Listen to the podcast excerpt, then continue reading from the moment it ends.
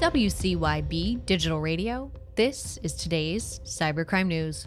According to Microsoft, hackers linked to Russia's military were very likely behind ransomware attacks last month on Ukrainian and Polish transportation and logistics organizations, CNN reports.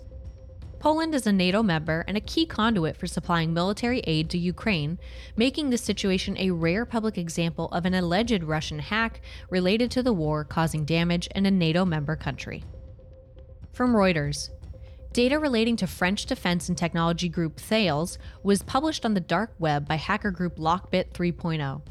The company says it has since opened an internal investigation and informed the ANSSI National Cybersecurity Agency, but did not share any more information with the public. Thales provides businesses, organizations, and governments with advanced technologies in the defense, aeronautics, space, transport, and digital security sectors. TransUnion alerted customers of a recent data breach that compromised their personal and financial information, according to Apple Insider. The number of people affected by the incident remains unknown. However, authorities confirmed that names, social security numbers, and driver's license numbers were among the leaked information.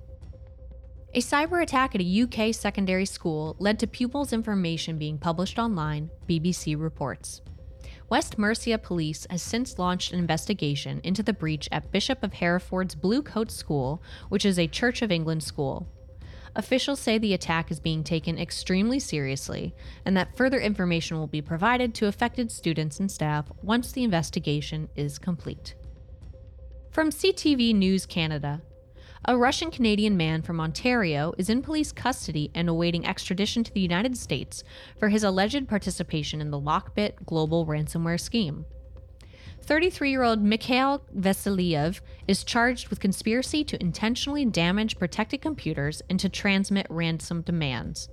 Lockbit is a ransomware variant that has made at least $100 million in ransom demands and extracted tens of millions of dollars in actual payments from victims. A cyber attack disrupted the network of the Commack School District in Suffolk County, New York, Newsday reports. As a result, the district's main telephone number was knocked offline.